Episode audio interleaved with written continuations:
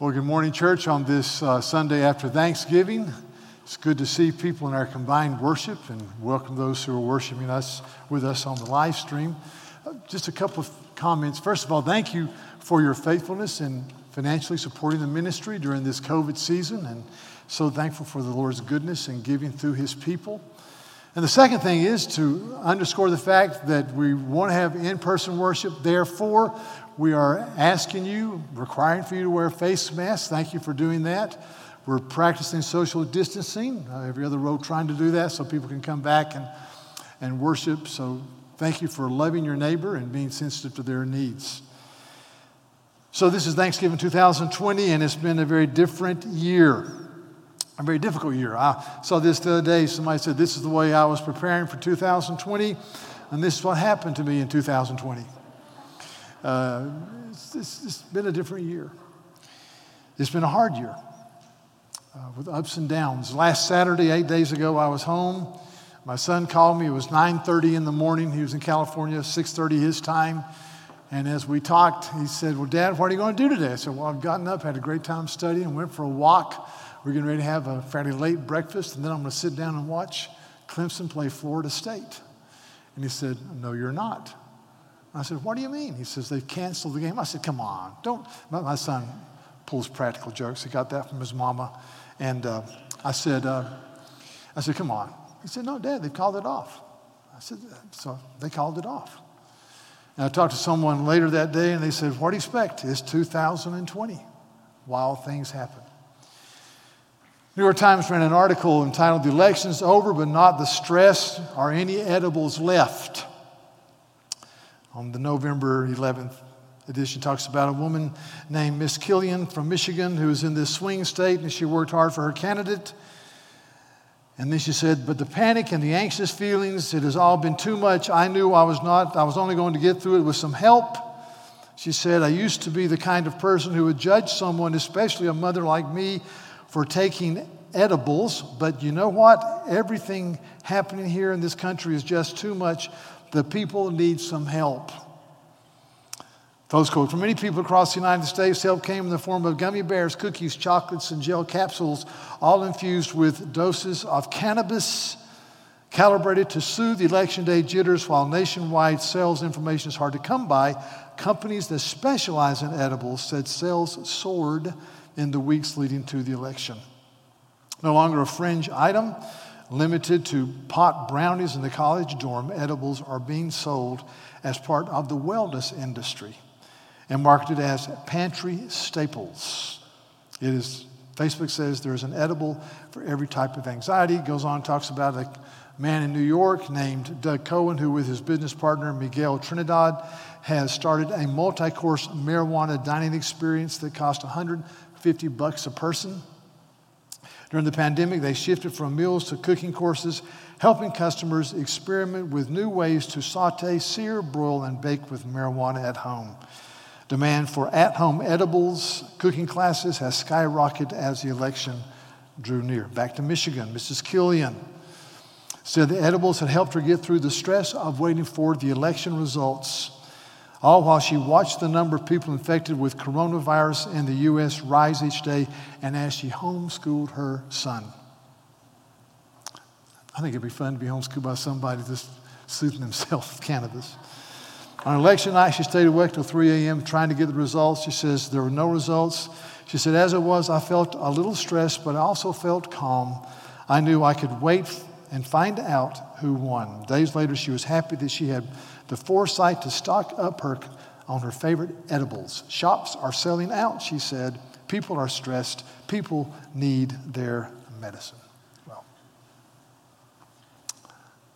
the truth is stranger than fiction. So, so what do you do when you're stressed out? What do you do when you're at wit's end? What do you do when there are sleepless nights? How do you handle the inevitable downturns and frustrations of life?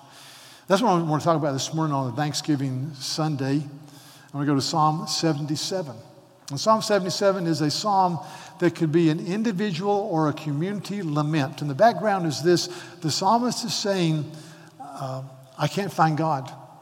The ceilings are brass. My prayers fall to the ground. I, I can't sense the presence of God. I, I, I, I don't know where to go. I don't know how to respond. And so the issue that he addresses in this psalm is what do you do when you're without hope, when you have trouble sleeping, when you're discouraged, when you're beat down? And it's a psalm that's rich with instruction.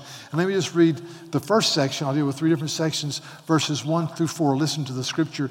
I, I cry aloud to God Psalm 77. Aloud to God, and, and He will hear me. In the day of my trouble, I seek the Lord. In the night, my hand is stretched out without wearying. My soul refuses to be comforted. When I remember God, I moan. When I meditate, my spirit faints.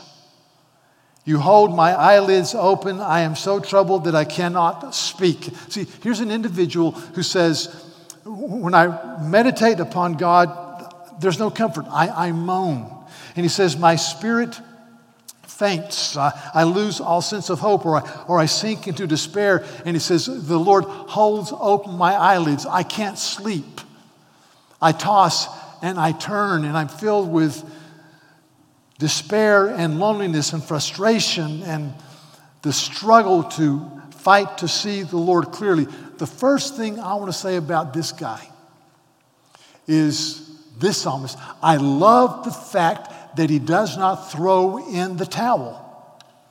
I love the fact that he, he is pushing into knowing God. It would be easy to just close shop, shut the book, do something else, find something, some other diversion. But he realizes that his hope is in God. And so I says, I'm going to call out to God. I'm going to cry out to God. I'm going to plead with God until I see him. I'm going to wait upon him. Now, you read this. Let me say this very clearly. This is the experience of every child of God.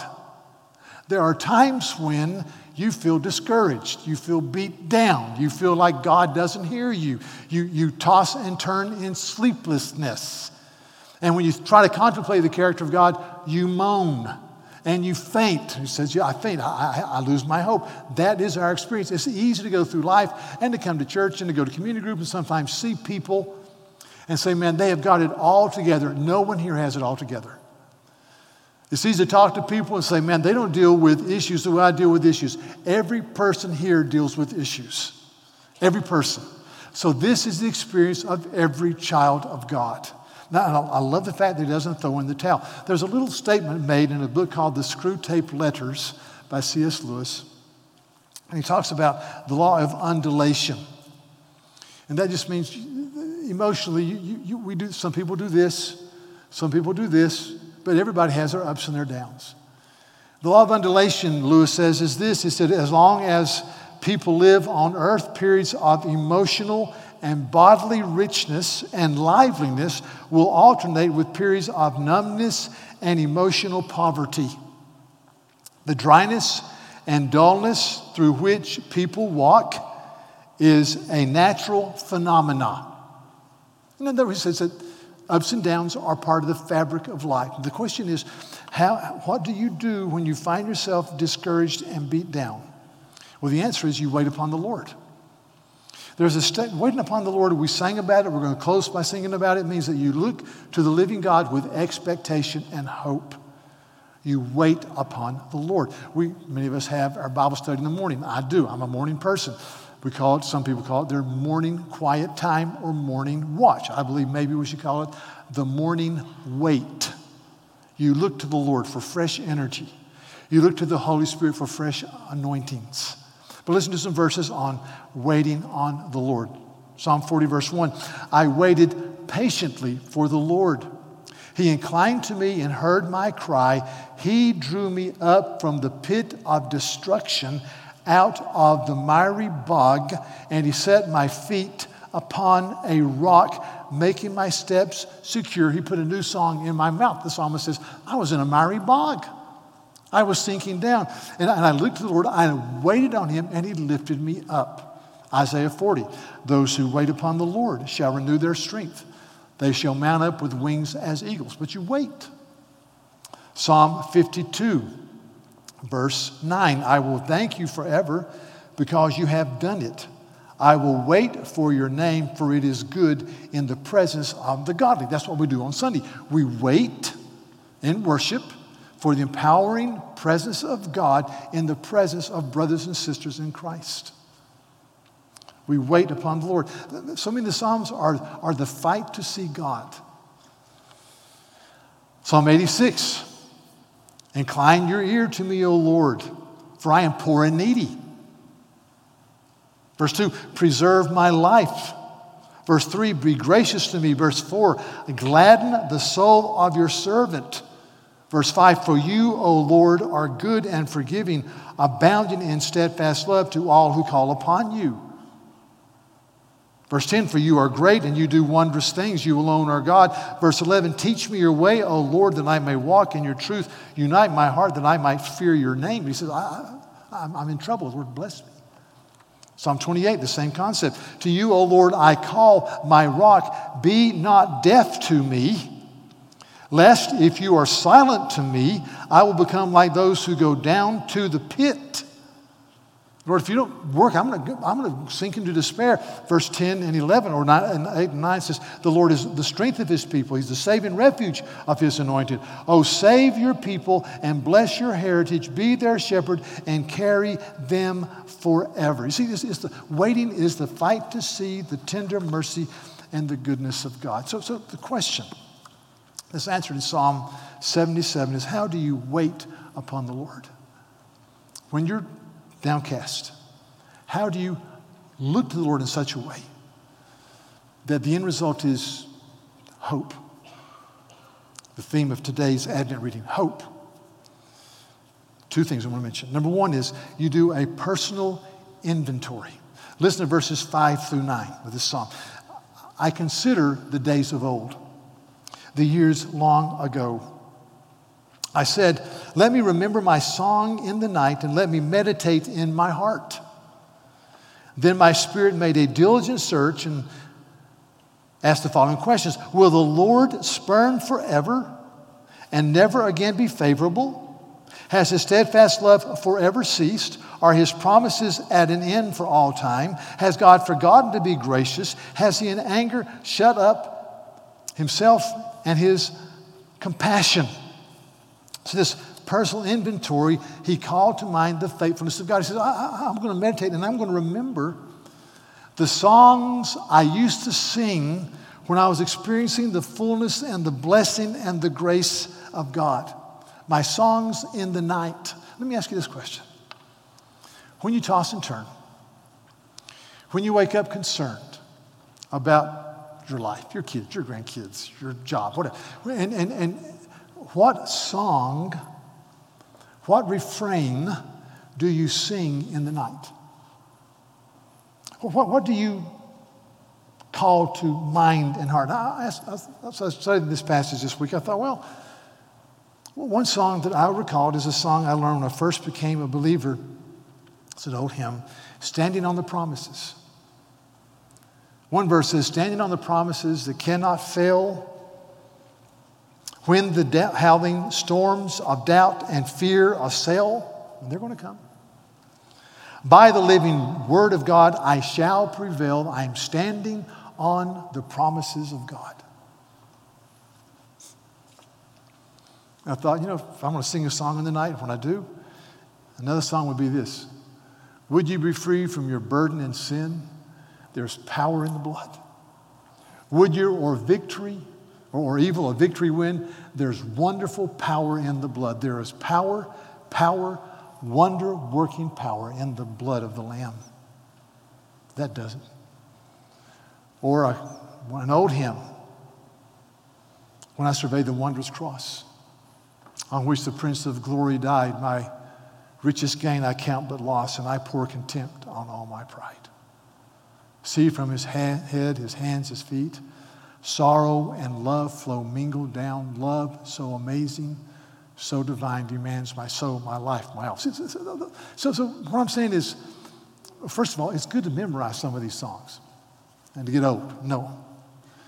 But, but no songs about the goodness of Jesus I've read some books about the Titanic that went down April the 14th, 1912. Over 1,500 people perished. And when the ship first hit the iceberg, the captain thought we're going to be okay, we'll stop it, but there's, some panic. So he ordered a small orchestra to be put on the deck, and they, would, they were playing lighthearted music. And then when the ship started to list and people were, they thought this ship's going down, the little orchestra started playing a hymn Nearer, my God, to thee. That's true. It's several times historically, uh, you read the accounts. And, and so I, I thought, well, that's, that's, that's interesting. So I, I, I, looked up the hymn, Near My God to Thee. It's a loser hymn, it's a horrible hymn.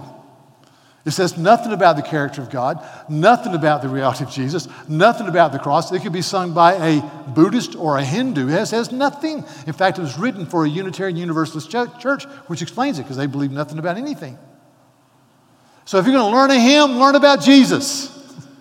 Your songs tonight should be about the cross, about the mercy and the forgiveness of sin.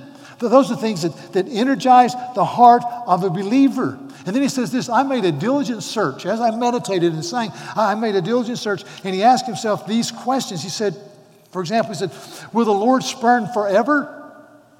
No. Will, will, will, will he never again be favorable? No.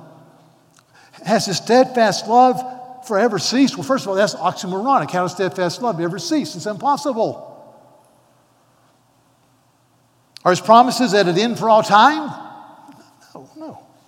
Has God forgotten to be gracious? No. So, so see, I'll just see that in his despondency, he focused on the character of God. He focused on the promises of God. When you're despondent, despairing, moaning, don't let the devil or the worldly system talk to you. Let the scripture talk to you. The worldly system says you've blown it again. You're filled with shame. How can you have done that again? Do you really think there's forgiveness in you? Because, I mean, the Bible says, forgive us our sins as we forgive those against us. And, and, so today you heard the name of somebody that's done you dirty and you thought horrible thoughts in your heart. How could you possibly do that? And so you end up beating yourself up. That's the world, that's the devil, that's the shame factor. The psalmist shows us how to think. He thinks about the character of God and the faithfulness of God and the goodness of God and the steadfast mercy of the Lord this new every morning. So we ask these questions. Second, after the personal inventory and see what God has done in your life, you have a inventory of, of history. And he pivots in verse 10. He says, And I said, I will appeal to the ears of the right hand of the Most High. I will remember the deeds of the Lord. I will remember your wonders of old. I will ponder all your work, and I will meditate on your mighty deeds. He uses the same word with three different meanings, but the same concept. Remember, remember, ponder, muse. I will meditate or muse, I will ponder, I'll remember, I'll remember. And, and, and we do a personal inventory, and then we do a history, an inventory of history. And he says, I'll remember your deeds, I'll remember your wonders of old, I will ponder all of your work and meditate on your mighty deeds. And listen to me. I, I am uh, sorrowful that I don't know more about creation and the beautiful world around us. It's, it's, it's a weakness. I just don't. But uh, this past summer and fall, we have a hummingbird feeder on our porch. And it was set out there, and there were four different hummingbirds that would come in and get food out of our hummingbird feeder. And so I, I just became mesmerized with hummingbirds. And part of God's creation. Do you know a hummingbird can beat its wings 12 to 80 times a second? Just, just try it. Yeah. I'll maybe get four in. They did 12 to 80 times a second. Do you know they can dive at 50 miles an hour? I mean, they dive on our porch and boom, boom, boom. You stand up and hit you, kill you. I mean, be embarrassed to be killed, hit by a hummingbird, died. But I mean, this, there, and I just think this is a little hummingbird, which is glorious, but it's just a nano, nano, nano, nano, nano point of 0.00001 of God's incredible creation.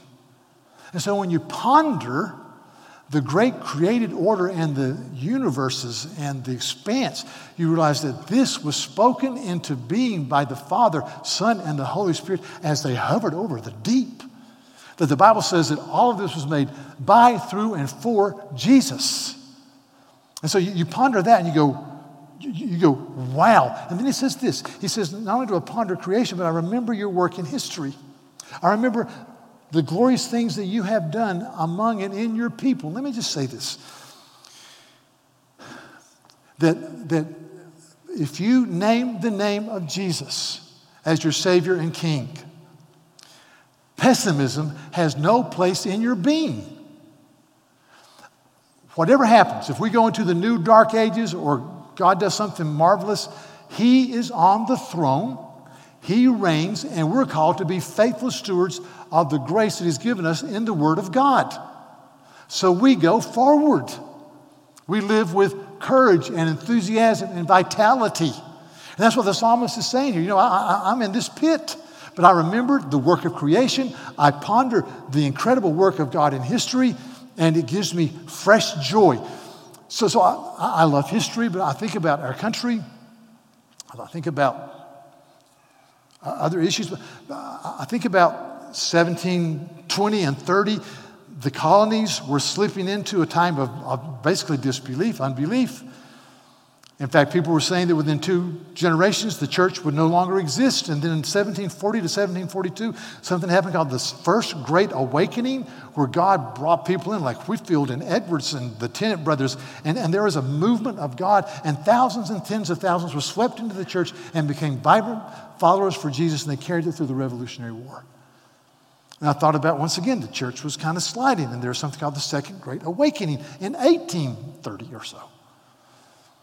And in that period, about 15 year period, that's when Methodism and Baptists got their foothold in America and grew dramatically as God moved among his people.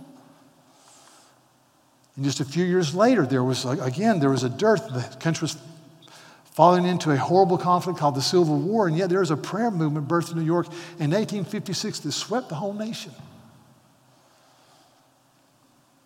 Or the Welsh revival of 1904 and 1905 that spread really to the ends of the earth. God moved in power. And I read this, and I, some of you were alive in the 60s when we had, had what we called the, the Jesus Revolution. And college campuses were turned upside down for Jesus. And I say, God, do it again. Do it again in our day. Let us see a sweeping movement of the Holy Spirit. And when you ponder the great works of God, you never are without hope. Ever. Ever. So, even in our day and age, there are pockets of movements in, in the Muslim world where people are coming to Christ by, by the thousands. It's never happened before. I could go on and on and on. But, but we are never without hope. So, so don't be dour. Look at the psalm. Ponder the work of the Lord. Ponder his work in history. And be incredibly glad that you serve a gracious God. And then he comes to this conclusion. As he ponders this, listen to verse 13 to 15. Your way, O God, is holy. O God, you are great. Verse 14, you work wonders. You've made known your might among your peoples, and you have redeemed your people, the children of Jacob and Joseph. You've redeemed us. All of your great works culminate in the fact you are a redeeming God. In the fullness of time, you fulfilled the sacrificial system in the work of Jesus on the cross for our sins. So you, you ponder these things and you look at the conclusion and you are glad. So, let me ask you this. As you ponder the work of the Lord, and the psalmist pondered the work of the Lord, and he said, Lord, you parted the Red Sea for your people. You part Red Seas today. And as he thought about his position, as he gave his, reviewed his personal history and the history of God in redemption, he came to this conclusion. Verse 19 Your way was through the sea, your path through the great waters, yet your footprints were unseen. You led your people like a flock by the hand of Moses and Aaron. What I'm saying is that, is that God, you lead by your spirit, and your footprints aren't seen, but you are there. And we trust you in that. And so, even our despondency and despair, as we review our personal salvation, as we review your work in history, we are glad because you're the God who works. So, brothers and sisters, be encouraged and live for the Lord. Father, Son, and Holy Spirit. What song do you sing in the night?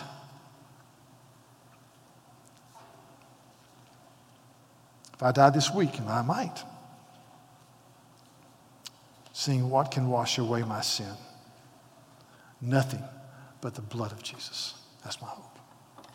So I did some research on what people sang at their funerals. I came upon a funeral description article about this woman, Carrie Fisher, that's Princess Leia from Star Wars.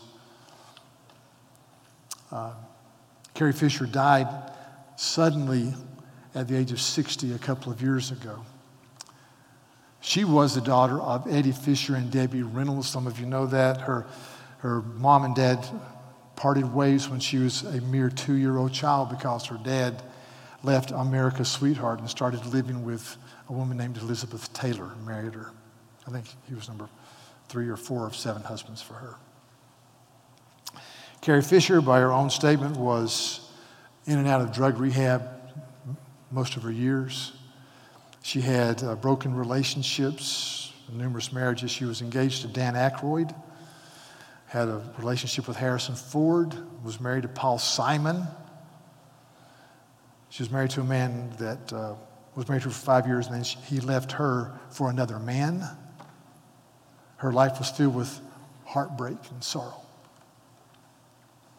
She called herself an enthusiastic agnostic.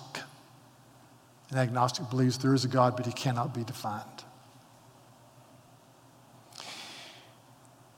When her service was held, there were uh, 30 or 40, 50 Hollywood elites who went to the service and she had left specific instruction that the song to be sung should be uh, a song from 1929 entitled Happy Days Are Here Again. And so the service, or whatever it was, was closed by Meryl Streep leading those present and singing the song Happy Days Are Here Again. That goes like Happy Days Are Here Again, the skies above are clear again, let us sing a song of cheer again, for happy days are here again. What a sorrowful thing a woman who died in brokenness, a woman who died with no hope. What song do you sing? Do you sing about the greatness of Jesus, the forgiveness of sin, the glory of the cross, the empty tomb, the reality of heaven? What do you sing about? What songs do you sing in the night? So, um, I read a book recently called A Holy Roar. It's a book, little book on worship. And it takes seven Hebrew words that are all synonyms for worship, like lifting your hands. But chapter seven was about the Hebrew word shabach, which means a loud proclamation or a hearty proclamation. They call it a holy roar when you affirm the goodness of God. So we're, we're going to do something a little different this morning. Um, before we sing about the joy of waiting upon the Lord, uh, we're, we're going to have um, a time to think about the goodness of the Lord J- just by reading the promises or the statements from Psalm 77. So I want you to stand where you are and just kind of stand. And uh, I'm going to read these questions from Psalm 77. And I'm going to stop, read the question, I'll point to you, and you, I want you to say no, if that's, if that's your profession. Okay? You got it? All right? Holy roar. Let's go back to Psalm 77, verse 7. Will the Lord spurn forever? Okay, that's okay. Will the Lord never again be favorable? No, okay. Has his steadfast love forever ceased? See, see, really, I thought about we have children here. This isn't a curse, but it's saying hell no. You know? Hell is empty. Hell, hell's going to be emptied of God's people. You know what I mean? Anyway, okay, we're going. Forget I said that. Let's keep on going. Okay. Okay. Are his promises at an end for all time? No. Has God forgotten to be gracious? No. Has his anger shut up his compassion? No. Thanks be to God.